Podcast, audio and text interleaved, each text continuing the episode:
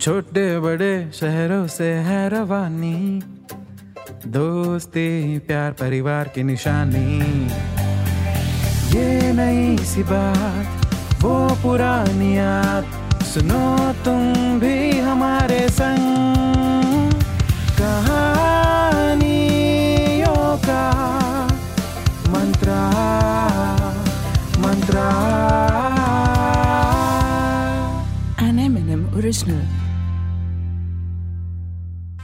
अरे भैया बतौले, भैया के टाइम के डंके, भैया के टाइम के पहलवान आ गए भैया आपकी सेवा में। M N M talkies present करते हैं कहानियों का मंत्रा। हर रविवार आपके लिए मज़ेदार, चटकदार स्वादिष्ट कहानियाँ। और इस महीने तो केक कटरा भैया, वो भी इश्क का। वैसे आपको मालूम होगा, बचपन में हम जब साइकिल चलाते थे और सड़क पर कहीं पर गोबर मिल जाता था तो उसके ऊपर से साइकिल निकालते हुए हम क्या कहते थे? हैप्पी बर्थडे केक कट गया। तो आज की कहानी भी कुछ ऐसी ही है, इश्क की कहानी, लेकिन गोबर की। जी हाँ कहानियों का मंत्रा में हजाक से स्वागत है। आज की कहानी गोबर है। कहानी का पात्र भी गोबर है। मतलब आज की कहानी एक ऐसे लड़के की है जिसका नाम गोबर है। जी हाँ गोबर चौरसिया। वैसे माँ बाप प्यार से अपने बच्चों को चिंटू, मिंटू, गोलू, बबलू, सोनू, मोनू, ये सब कहते हैं, लेकिन इनका नाम गोबर रखा गया। गोबर भैया का एक्चुअल नाम तो राजेश चौरसिया था, लेकिन इनकी सोबर हरकतों की वजह से इनका नाम गोबर पड़ा। राजेश के पिताजी बचपन में ही गुजर गए। नहीं मतलब खुद के बचपन में नहीं, राजेश के बचपन में गुजर गए। पिताजी को गुजरे दस साल हो गए थे। फ़िलहाल राजेश अब बड़ा हो चुका था और राजेश की शादी भी हो गई थी। एक दिन राजेश की पत्नी चूल्हा फूंक रही थी। चूल्हे की लकड़ी गीली थी। घर में गैस भी खत्म हो चुकी थी। चूल्हे का धुआँ घर में करप्शन की तरह फैला हुआ था और गोबर की पत्नी धुएँ में खांस रही थी। पत्नी की ये दुर्दशा गोबर को देखी ना गई। गोबर भाई तुरंत सूखी लकड़ियों का एक गट्ठर लाए, आग जलाए और अपनी पत्नी को अच्छी खासी खांसी से बचाए। वाह, क्या कहानी थी। नहीं, कहानी अब शुरू होती है मेरे दोस्त, जब उस गाँव का प्रधान गोबर भैया की पत्नी को तेज तेज आवाज़ देकर बुलाता है और ये कहता है कि भाई गोबर की बीबी अब तुम्हारा पति नल्ला तो था अब एक नंबर का चोर भी हो गया है। अरे इसने हमारा पेड़ की लकड़ियाँ चुराई हैं। ये सुनते ही राजेश उर्फ़ गोबर भैया की पत्नी ने गोबर भैया की बॉडी के हर हिस्से में चप्पल, झाड़ू से तड़ा तड़ तड़ा तड़ वार करना शुरू कर दिए।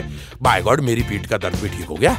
हाँ तो मैं कह रहा था कि इतना सब होने के बाद गोबर भैया की बीवी ने बोला जब से हमारी शादी हुई है एक दिन भी तुमने मुझे सुख नहीं दिया है जीना हराम कर दिया है मेरा। मैं जहर खा के मर जाऊँगी लेकिन तुम्हारे साथ इस तरह से जलील होके नहीं रहूँगी। ओ हो हो हो बेचारा गोबर इतना जलीलुद्दीन होने के बाद एक तालाब में ये सोचकर छलांग लगा दिया कि अगर मैं ज़िंदा रहा तो मेरी वजह से मेरी पत्नी की बेइज्जती होती रहेगी।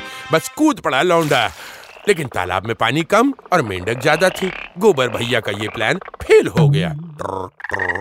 फिर भी वो तालाब के किनारे बैठ के पानी में कैसे डूबे, इस विचार में डूब गए।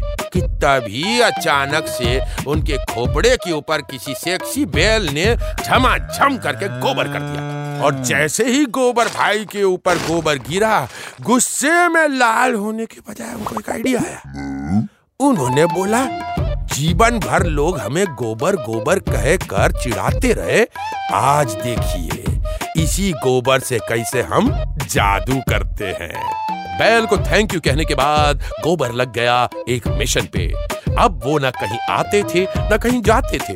बस दिन रात अपने कमरे में पता नहीं क्या लोहे, लकड़ी इकट्ठा करके कुछ बनाते थे और बड़े से चार्ट पेपर पे कुछ मशीन टाइप का ड्राइंग करते थे।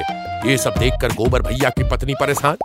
गोबर भैया की ये हरकत पूरे गाँव में फैल गई। सारा गाँव गोबर भैया का नाम का चुटुकला बनाने लगा। मतलब गोबर भैया अपनी मूर्खता के दम पर संता बनने वाले जोक लिस्ट में टॉप पे थे। लेकिन गोबर भैया बिना इन बातों का परवाह किए अपने उस मशीन, लोहे, लकड़ी और ड्राइंग वाले काम में लगे रहे। गोबर भैया की पत्नी अब ये मान चुकी थी कि उनका पति माइंड ब्लोइंग की जगह माइंड बॉइलिंग हो चुका है।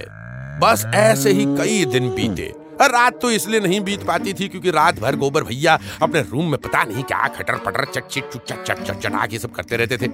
फिर एक दिन गोबर भैया पीछे से चुपके से अपनी पत्नी की आँख को बंद करते हुए बोले, अरे सुनीता, मैं तुम्हें कुछ दिखाना चाहता हूँ। यार, अब तो मुझे भी गुस्सा आ रहा है। अरे, अगर पत्नी को कुछ दिखाना है तो आँख खोल के दिखाओ ना भाई। सुनीता ने भी पलट कर बोला, अरे, आँख के ऊपर हाथ रख के कोई कैसे किसी को क्या दिखाएगा? गोबर भैया अपनी पत्नी की आँख को बंद किए हुए अपने रूम तक ले आए।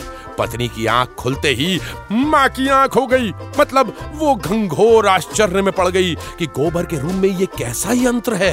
ये इतनी लंबी पाइप, ये ताम झाम क्या है ये सब? पत्नी अभी इसी विचार में खोई थी कि गोबर भैया ने उस यंत्र को चालू करके माचिस मार दी और आग लगा दी। नहीं नहीं, डरिए मत भाई, वो आग जलाने वाली नहीं, खिलाने वाली थी। जी हाँ वो यंत्र जिसको गोबर भैया ने बनाया था, उसका नाम था गोबर गैस। गोबर भैया ने अपनी पत्नी को इस यंत्र के बारे में बताया। ये गोबर गैस है, इस पर खाना पकाया जा सकता है, वो भी बिना धुएँ और आँसू के। इतना फेफड़ा खराब तो दुलारी चाचा खैनी चबाए थू थू करने के बाद भी नहीं करेगी, जितना तुम चूल्हे में फू फू करके करोगी। गोबर भैया ने उसे बताया कि उसे वो दिन अच्छे से याद है, जिस दिन चोरी की लकड़ी के लिए उसे ककड़ी की तरह फाड़ा गया था। बस उसी दिन उन्होंने ठान ली थी कि वो अपनी बीवी का खोया हुआ सम्मान वापस लाएँगे। इतना सुनते ही पत्नी गोबर से लिपट गई। आई मीन अपने पति राजेश से लिपट के रोने लगी। गोबर गैस वाली खबर सुनते ही प्रधान चाचा अपना गोबर जैसा मुँह लिए गोबर भाई के घर हचाक से आ गिरे।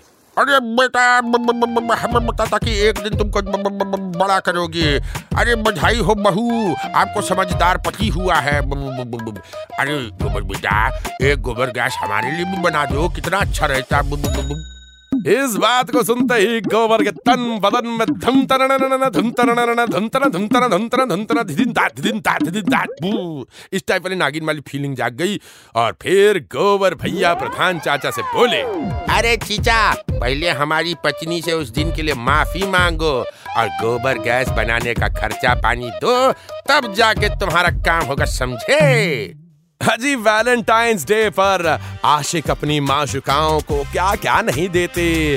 फूल देते हैं चॉकलेट देते हैं केक देते हैं परफ्यूम देते हैं। लेकिन हमारे गोबर भैया ने अपनी धर्म पत्नी के लिए जो वैलेंटाइंस का गिफ्ट दिया, वो ही आशिकों के फूलों से कहीं ज़्यादा खुशबूदार है। क्योंकि इसमें गोबर की खुशबू है।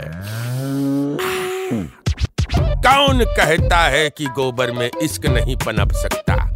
एक बार ज़ोर से बोल के तो देखिए। हम्म, तो कैसी लगी आपको हमारी आज की ये कहानी? ऐसी ही कहानियाँ सुनने के लिए आते रहा करिए एम एन एम टॉकीज पे। ये है कहानियों का मंत्रा।